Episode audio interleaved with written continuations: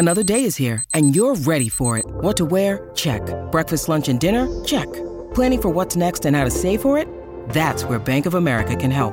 For your financial to-dos, Bank of America has experts ready to help get you closer to your goals. Get started at one of our local financial centers or 24-7 in our mobile banking app.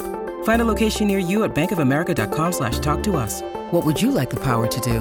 Mobile banking requires downloading the app and is only available for select devices. Message and data rates may apply. Bank of America and a member FDIC.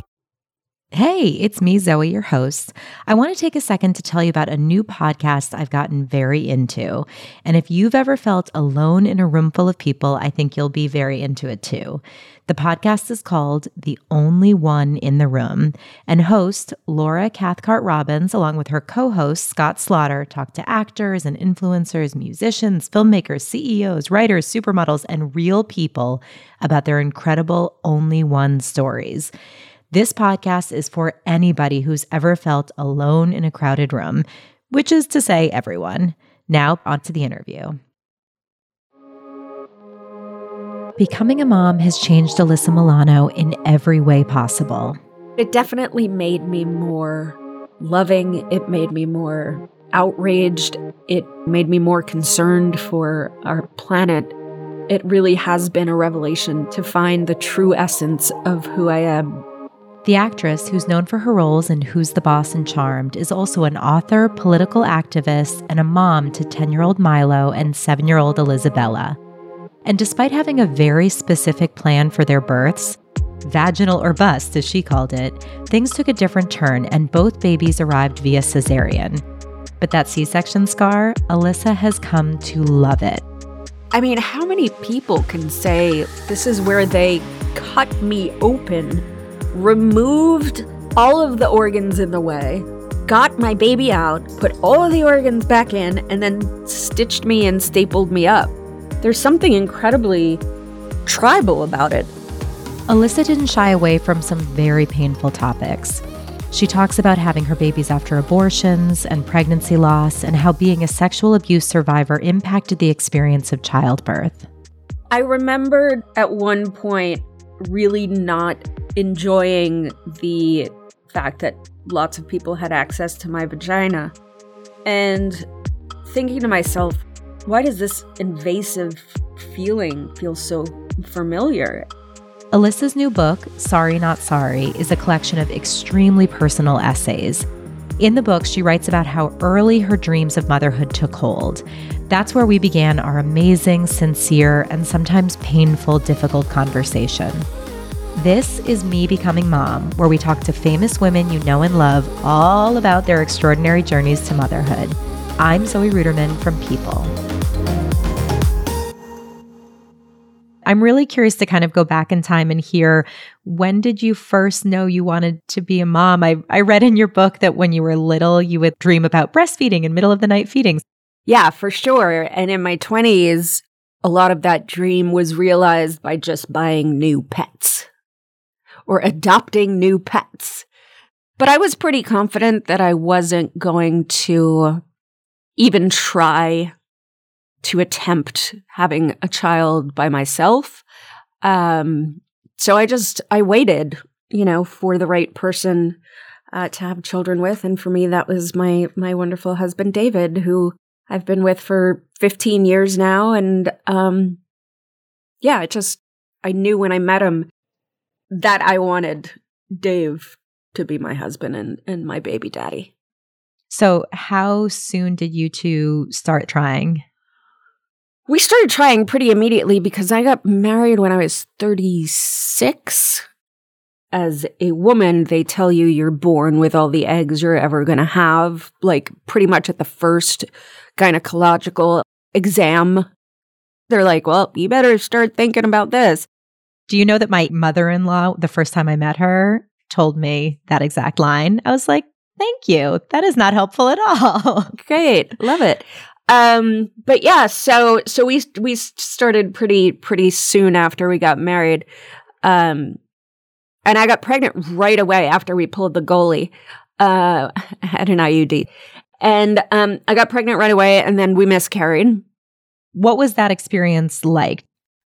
I mean, I don't think I was prepared for it, but um, the way it was explained to me was that if there is something that your body cannot produce or is lacking in order to have this particular baby, that the the pregnancy, um, you know, will will take care of itself. And so, you know, my whole thought was, okay, well, there is something something wrong, um, and it it wasn't the right time. And the interesting thing is, is that with my daughter, I also miscarried before my daughter.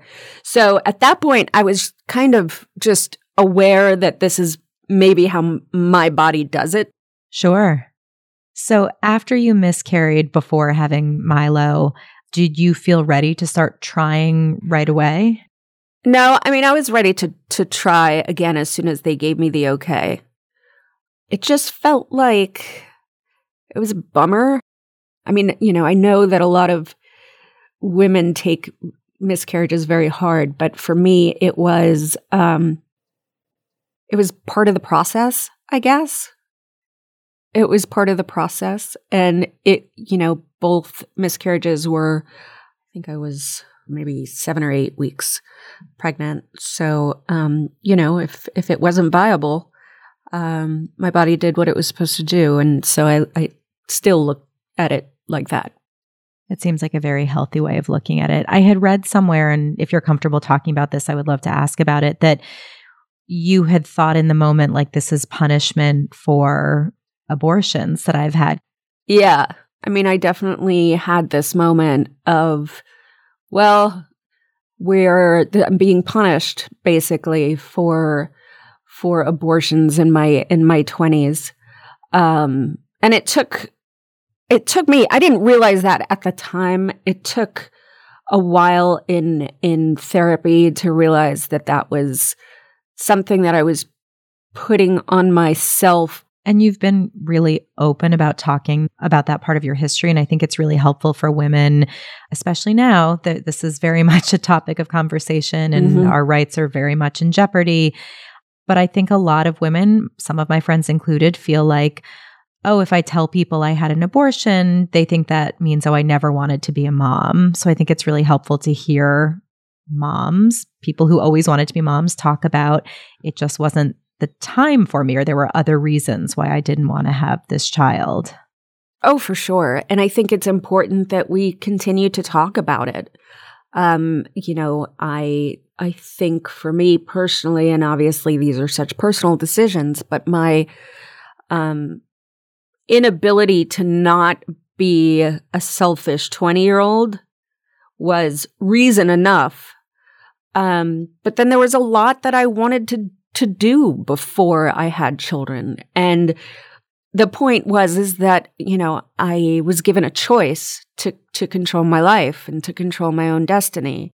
And one in four women, I think, have had an abortion. So, I mean, for the women that are listening to this who don't want to discuss it, I mean, you should just know that you are not alone in in that decision um, that that you made, and that it doesn't have to make the decision about a future path to motherhood either. And the fact that there's a whole generation of of young women who are coming into their sexuality who are uh you know shit happens. Mistakes happen. Things happen. And the the fact that they cannot control their own destiny and their own futures is i mean it, it feeds right into uh, the patriarchy and what they're trying to do so i want to get back to milo's timeline so tell me about when you found out you were pregnant with him when i was pregnant with milo when i found out i was pregnant with milo my husband and i were in hawaii and it was I want to say New Year's Eve, and we were just ecstatic. And then it became, you know, the like, do we call home? Do we wait till we get home? I think we called home. So, did you have to like go out and buy a pregnancy test in Hawaii? Yes. Well, I sent my husband in. And so, because you had had a miscarriage prior to this, were you able to feel celebratory right away? Was it nerve wracking going in for that first scan? What were the emotions that you were experiencing early on in the pregnancy? I think I um was probably a little scared that I would miscarry again. Um especially being you know the age that I was. But, you know, then you go in and your doctor tells you everything looks good and it's impossible not to fall in love.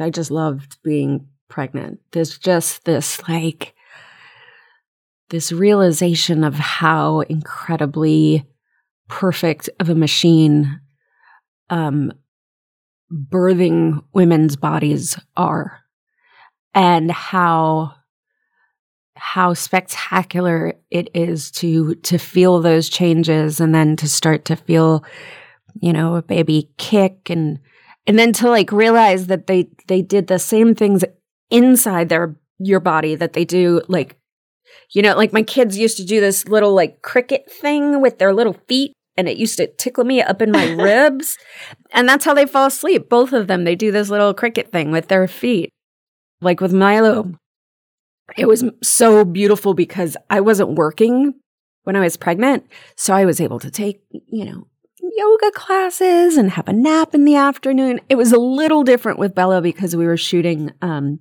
Project Runway All Stars in New York. So not only was I super, I we wrapped like 10 days before I gave birth to her. So not only was I super pregnant, but I was also in like stilettos and, you know, just the best fashion you could possibly imagine. But I was enormous. I don't think I wore heels once in my third trimester. That sounds like torture to me. When I got home, because we shot in New York, when I got home and it was right before I was giving birth to Bella, I mean, I couldn't even put on shoes. Yeah. My husband was tying my shoes at the end. My feet were so bloated. Um, but this idea which I which I adopted during my pregnancies of my body is doing exactly what it's supposed to be doing. My body knows what it's doing. Just let go was incredibly profound. So, how did that idea of my body knows what to do carry over into your birth preferences? I think at one point you phrased it, maybe it was in your book, as vaginal birth or bust. Well, I think when you go through all of those classes, I realized like there was or is an expectation of the way in which you're supposed to give birth to a baby. And so I felt that I needed to do it the way, you know, they were naturally telling me it was done. Meaning no intervention. Yeah, just go to the hospital and have a baby. So were you thinking like no Pitocin, no epidural? Yes. I mean, that was my birth plan which I never kept, which I wish I kept, but I had it all written down. And my husband knew the birth plan and he felt like it was his responsibility to, I always say he was like a football coach. You know, he was like, come on, let's go, let's do this, you know?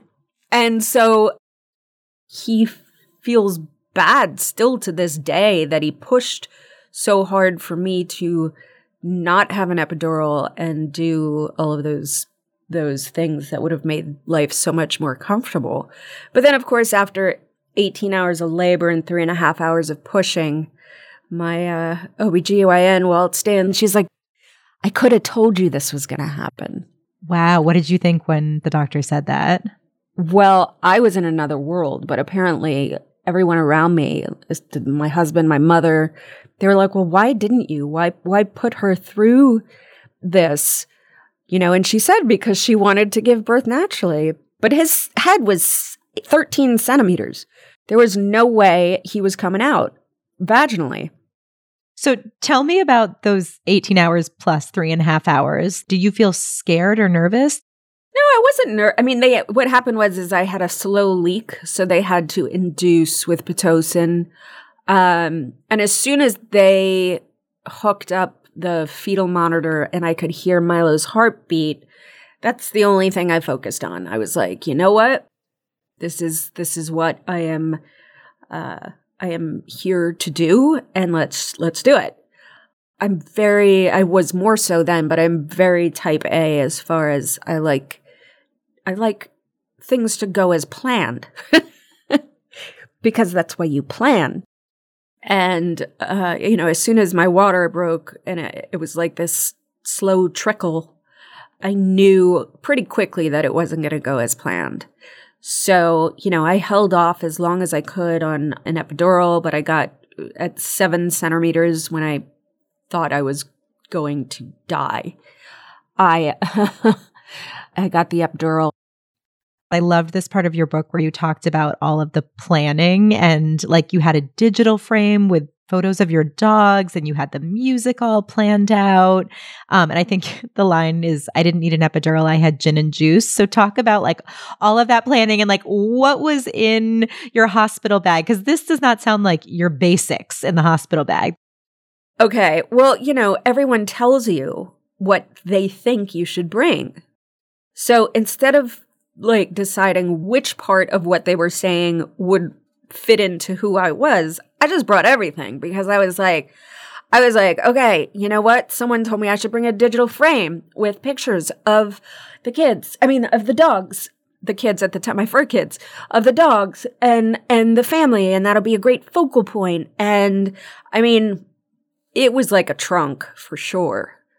And then I couldn't understand the whole concept of staying in a hospital gown. So I wound up bringing clothes, you know, but I brought more pairs of socks because everyone kept telling me how cold your feet get.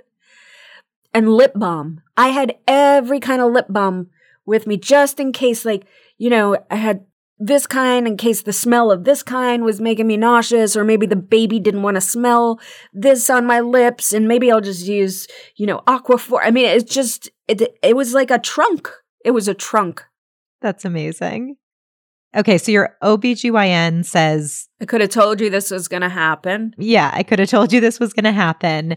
So, did you feel relief or disappointment that this was going to be the way that you gave birth? That I was that aware that I'm able to really tell you an honest an honest emotion of how I felt then. I was just after pushing for three and a half hours and you know the things that they don't tell you about that which i talk about in my book is that they're really invasive you're just ready to to be past this part of this like do it like i'm i'm ready to move past this you know 18 hours of this. Invasive is such a good word for it. I certainly was not prepared for how invasive it was. And um, there was one line that stood out to me where you said everybody has access to your vagina when you're having a baby. But you've talked about how childbirth can be particularly traumatizing for victims of sexual assault and abuse. So can you tell me a little bit about how that kind of brought up that experience and how you dealt with that? Well, I remembered um, at one point really not enjoying the fact that lots of people had access to my vagina. Um, and thinking to myself, why does, uh, like, ugh, I don't like this. And why does it feel so familiar? I've never had a baby before why did why does this invasive feeling feel so familiar? And I mean, that was just a fleeting moment, a tick in time, but I didn't forget about it. And so I I had postpartum anxiety and depression after Milo. And so after going through therapy after giving birth to to Milo and remembering that one moment of feeling like I was being held down and had things being done to me that I didn't want, uh, to me was very reminiscent of being sexually assaulted. And so it triggered like all of these memories that I thought I had dealt with, you know, and I think anyone who has dealt with trauma um, has the like moments where you're like, yeah, I'm fine. I've dealt with that versus the moments where you go, oh, no, I didn't. I just tried to tuck it away so no one could see them or I couldn't see them or feel them anymore. I mean, I had never heard of a, a woman describing childbirth like that invasive feeling of being assaulted, but that's what it felt like for me.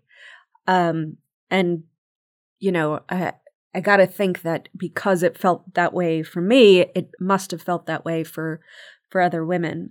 And so um and I wonder how much of my postpartum anxiety was due to, you know, of course hormones and all of the things, but also that feeling that felt like I wasn't in control, you know, and I think the lesson we all learn as as moms and we learn it pretty quickly is that there's nothing you can control in parenthood.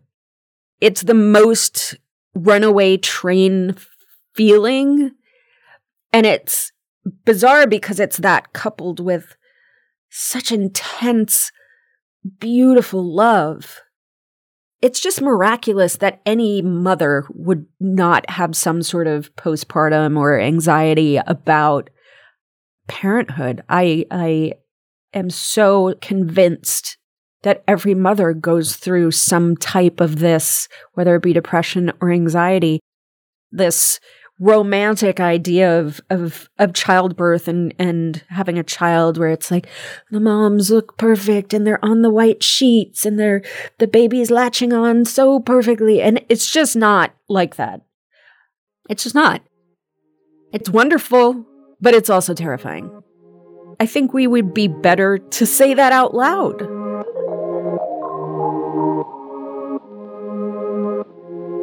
Hey, it's Zoe. I recently discovered a podcast called Work Like a Mother, and it's dedicated to real conversations with incredible women juggling work, life, and motherhood.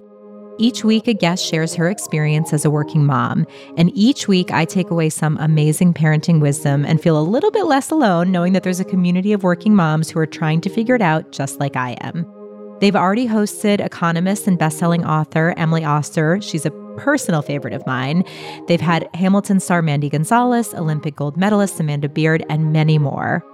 Work Like a Mother is produced by Neighbor Schools.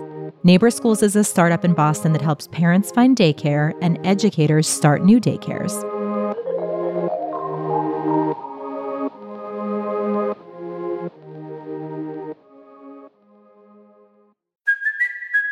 Kaley Cuoco for Priceline. Ready to go to your happy place for a happy price? Well, why didn't you say so? Just download the Priceline app right now and save up to 60% on hotels. So, whether it's Cousin Kevin's Kazoo concert in Kansas City, go Kevin, or Becky's Bachelorette Bash in Bermuda, you never have to miss a trip ever again. So, download the Priceline app today. Your savings are waiting. Go to your happy place for a happy price. Go to your happy price, Priceline. When you need mealtime inspiration, it's worth shopping Kroger, where you'll find over 30,000 mouthwatering choices that excite your inner foodie. And no matter what tasty choice you make, you'll enjoy our everyday low prices, plus extra ways to save, like digital coupons worth over $600 each week. You can also save up to $1 off per gallon at the pump with fuel points. More savings and more inspiring flavors make shopping Kroger worth it every time. Kroger, fresh for everyone. Fuel restrictions apply when Milo comes into this world, do they hand him to you right away? Yes, they they put him on my chest because I had a C-section after all of that. He's the most beautiful, perfect thing ever. Sweet, delicious, smells like I don't even know like a cross between apricot and cotton candy. And he started little cutie. He started like trying to find my nipple but ended up on my nose. No. So I have all these pictures of like him just being born and him suckling on my nose, trying to get. Isn't that wild that seconds old and they know to do that? Talk about your body knowing what to do. Yeah, it's insane. And just the fact that the you know, your nipples go dark because they can't see like they see contrast better. It's just we are perfect machines it's a miracle, all of the things that happen. It's a miracle. It's a miracle. after you have Milo, you have postpartum anxiety, postpartum depression. Um, you mentioned that you had a miscarriage in between. Yeah, right before my pregnancy with my daughter. So it would have been two two years. Milo was two.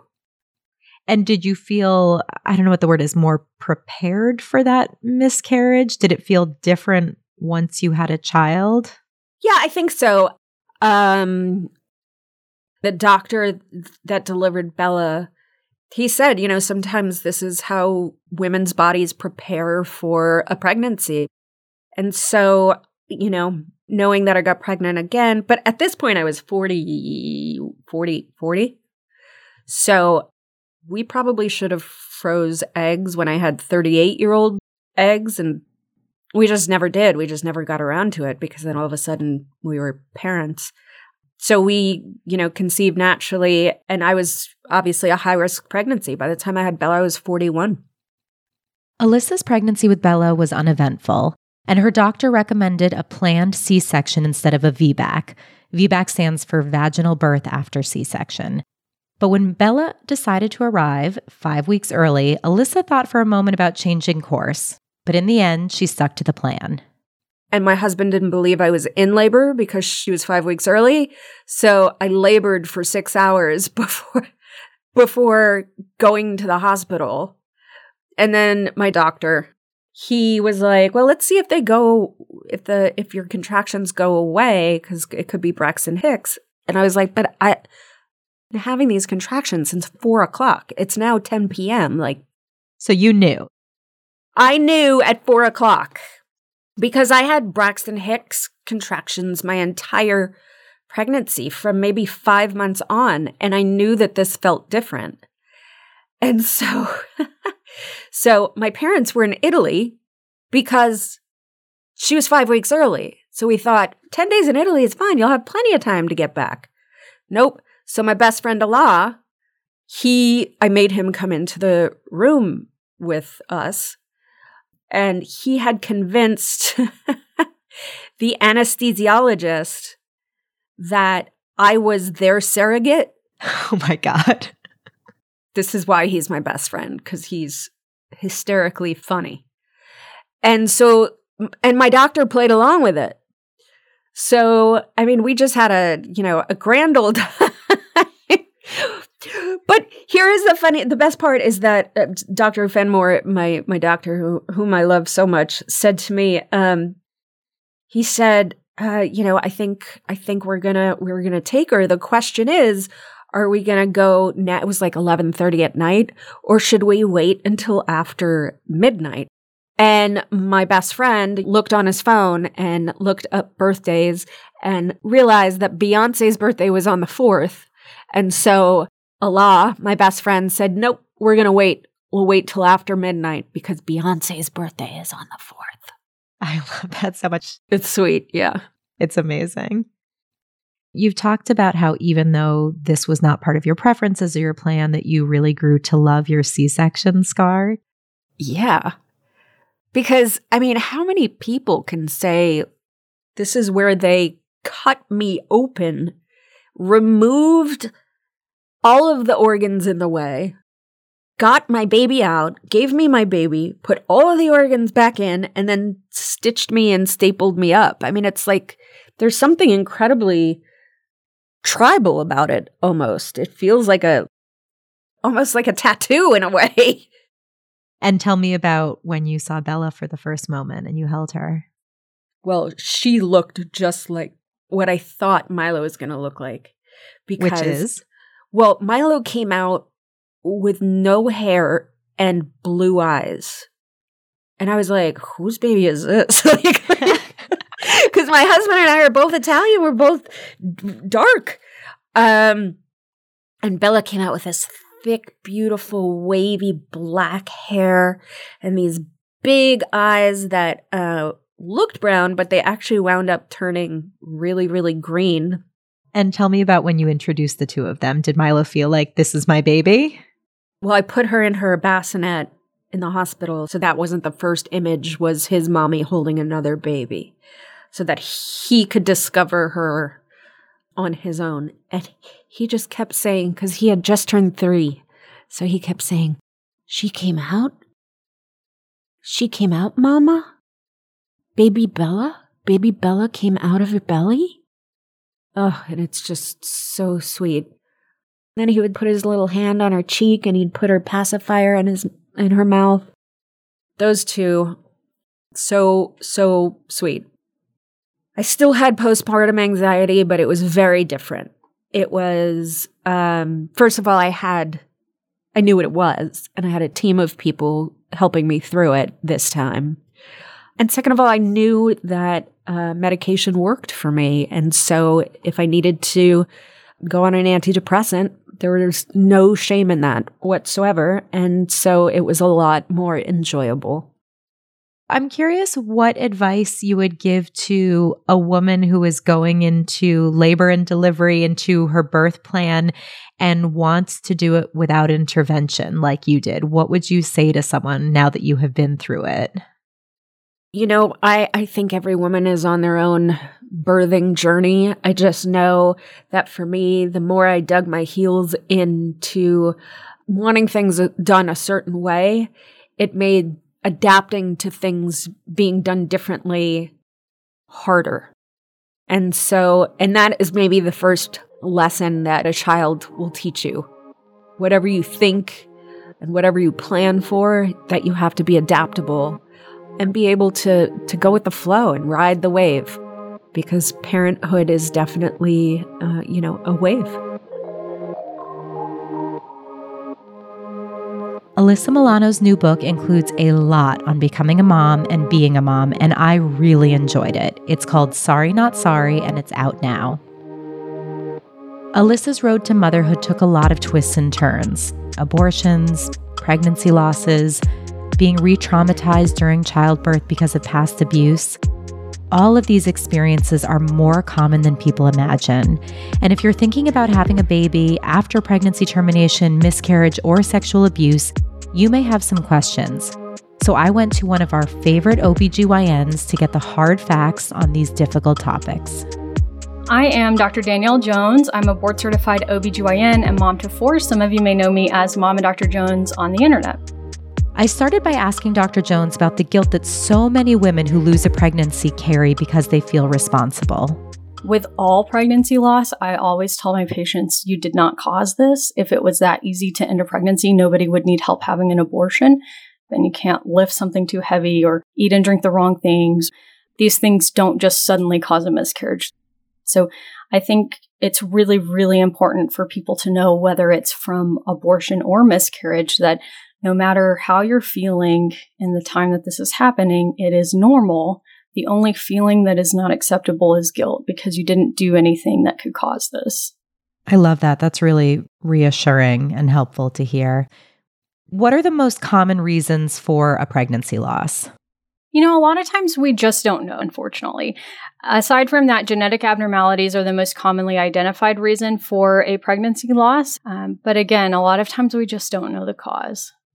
How do you define early loss versus not early loss? Just to define some terms, any loss that's under 20 weeks is going to be considered miscarriage. Over 20 weeks is either going to be fetal death or preterm delivery. And as far as miscarriage goes, you know, early and late is a little bit of a relative term. We do know that loss after 13 weeks is uh, a lot less common than in the first 13 weeks. How common are miscarriages exactly in the first trimester? This can be a little bit hard to tease out. You'll see numbers anywhere from about 20 to 30%. And if you see a patient who has had one or two early pregnancy losses in the first trimester, what would you say to her about her future chances of carrying a healthy pregnancy and having a healthy baby? The most important thing to understand with this is that with any loss, even when you've had several miscarriages, the chances that the next pregnancy will go on to result in a healthy full term pregnancy are much higher than the chances that you will have another pregnancy loss. So it is a little bit of an increased risk, but I don't ever want somebody to hear that and think, oh, I shouldn't try to get pregnant again because there still is a very good chance that you will end up having a take home baby. And let's talk a little bit about the emotional impact of a miscarriage. What do you tell a patient who has lost a pregnancy and is now in um, another pregnancy and is perhaps feeling incredibly anxious with every appointment, with every scan? What would you tell someone? That's a very normal response. I always tell my patients, you know, once you've left this pregnancy as a happy bubble spot, once that's been burst, you don't ever get to go back in it. And whether that's from having miscarriages or having a term stillborn, whatever it is, it's going to lead to increased worry and anxiety in the subsequent pregnancy. And that's a very normal response to going through something that can be traumatic for some people. I always tell my patients, however you feel with a loss is normal. Some people don't feel like this is a huge tragedy, and other people feel like their entire world has stopped, and both of those are very normal and very okay. And how long do women typically have to wait to try again after having a first trimester loss? So, with a first trimester loss, I usually tell patients that you're going to be ready physically as soon as you're ready emotionally. There's no specific waiting time we used to tell people arbitrarily you should wait six months or you should wait three months, and there's no data that supports that being necessary. There's no increased risk of loss, uh, even if you get pregnant the first cycle afterwards. And is it true? I think a lot of us have heard that you're more fertile immediately after a miscarriage.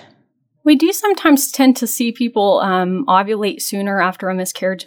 I don't know how we prove it or disprove it. So I can't answer specifically, but I have seen people who feel like that was the case. Got it. Okay. So I want to shift over and talk about women who have had abortions. Having abortion is not something that we see affecting fertility in the long run.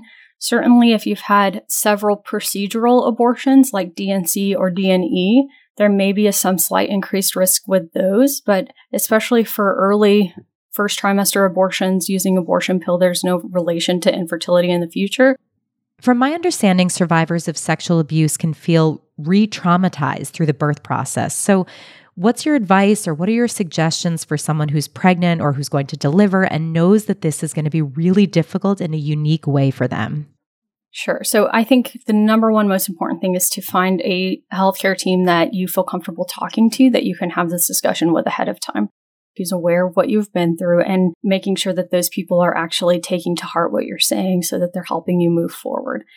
What your OB or midwife or whoever you're working with should tell you is that if you have this kind of trauma, it's really, really important to get in with a good cognitive behavioral therapist or psychiatrist, psychologist ahead of time and go ahead and start with some counseling because anytime you've had trauma that's related to sexual abuse, this is going to be resurfacing anytime you're having you know, exams or labor or anything. And especially when you're going into these things for the first time after a situation like that, having some therapy leading up to it can be really, really helpful. I think a lot of people don't realize when it's their first time, you know, a doctor might be coming in to check how dilated you are, and there's not a conversation preceding that. They're not asking for consent. But I would love to reassure listeners that there is, um, a world where you don't have to consent to all of those checks and where you can have a conversation about consent each time. Is that true? Absolutely. I think that the medical system is operating on a historical patriarchy that had a tendency to be extremely overbearing and, and not really take into account the feelings of the person who was sitting in front of them. And trauma informed care includes consent for exams. And I think that that's important anytime, but especially when you're dealing with someone who has been through something traumatic like sexual abuse. That was Mama Dr. Jones. You can get much, much more straight talk on women's health from her on her YouTube channel, TikTok, or Instagram. She's at Mama Dr. Jones. That's it for this episode of Me Becoming Mom. If you like our podcast, please subscribe and leave a review. It really helps people find the show. And we'd also love it if you told a friend about us. Next week, I sit down with talk show host Tamron Hall, who became a mom at age 48 with IVF, but kept the news private until she was 32 weeks along. I was doing my shots in airports and I'd given a speech in Peoria, Illinois, and I remember going in the ladies' room and setting up a whole medical table. And I'm thinking, if someone's going to walk in this bathroom, they're going to think, what is Tamron Hall up to? This podcast is produced by People in partnership with Pod People. Special thanks to our production team Andy Cubis, Jason Mack, Brian Rivers, Eliza Sessler, and Suzanne Semiloff. Our executive producers are Lauren Mickler, David Flumenbaum, and me, Zoe Ruderman. Thank you so much for listening.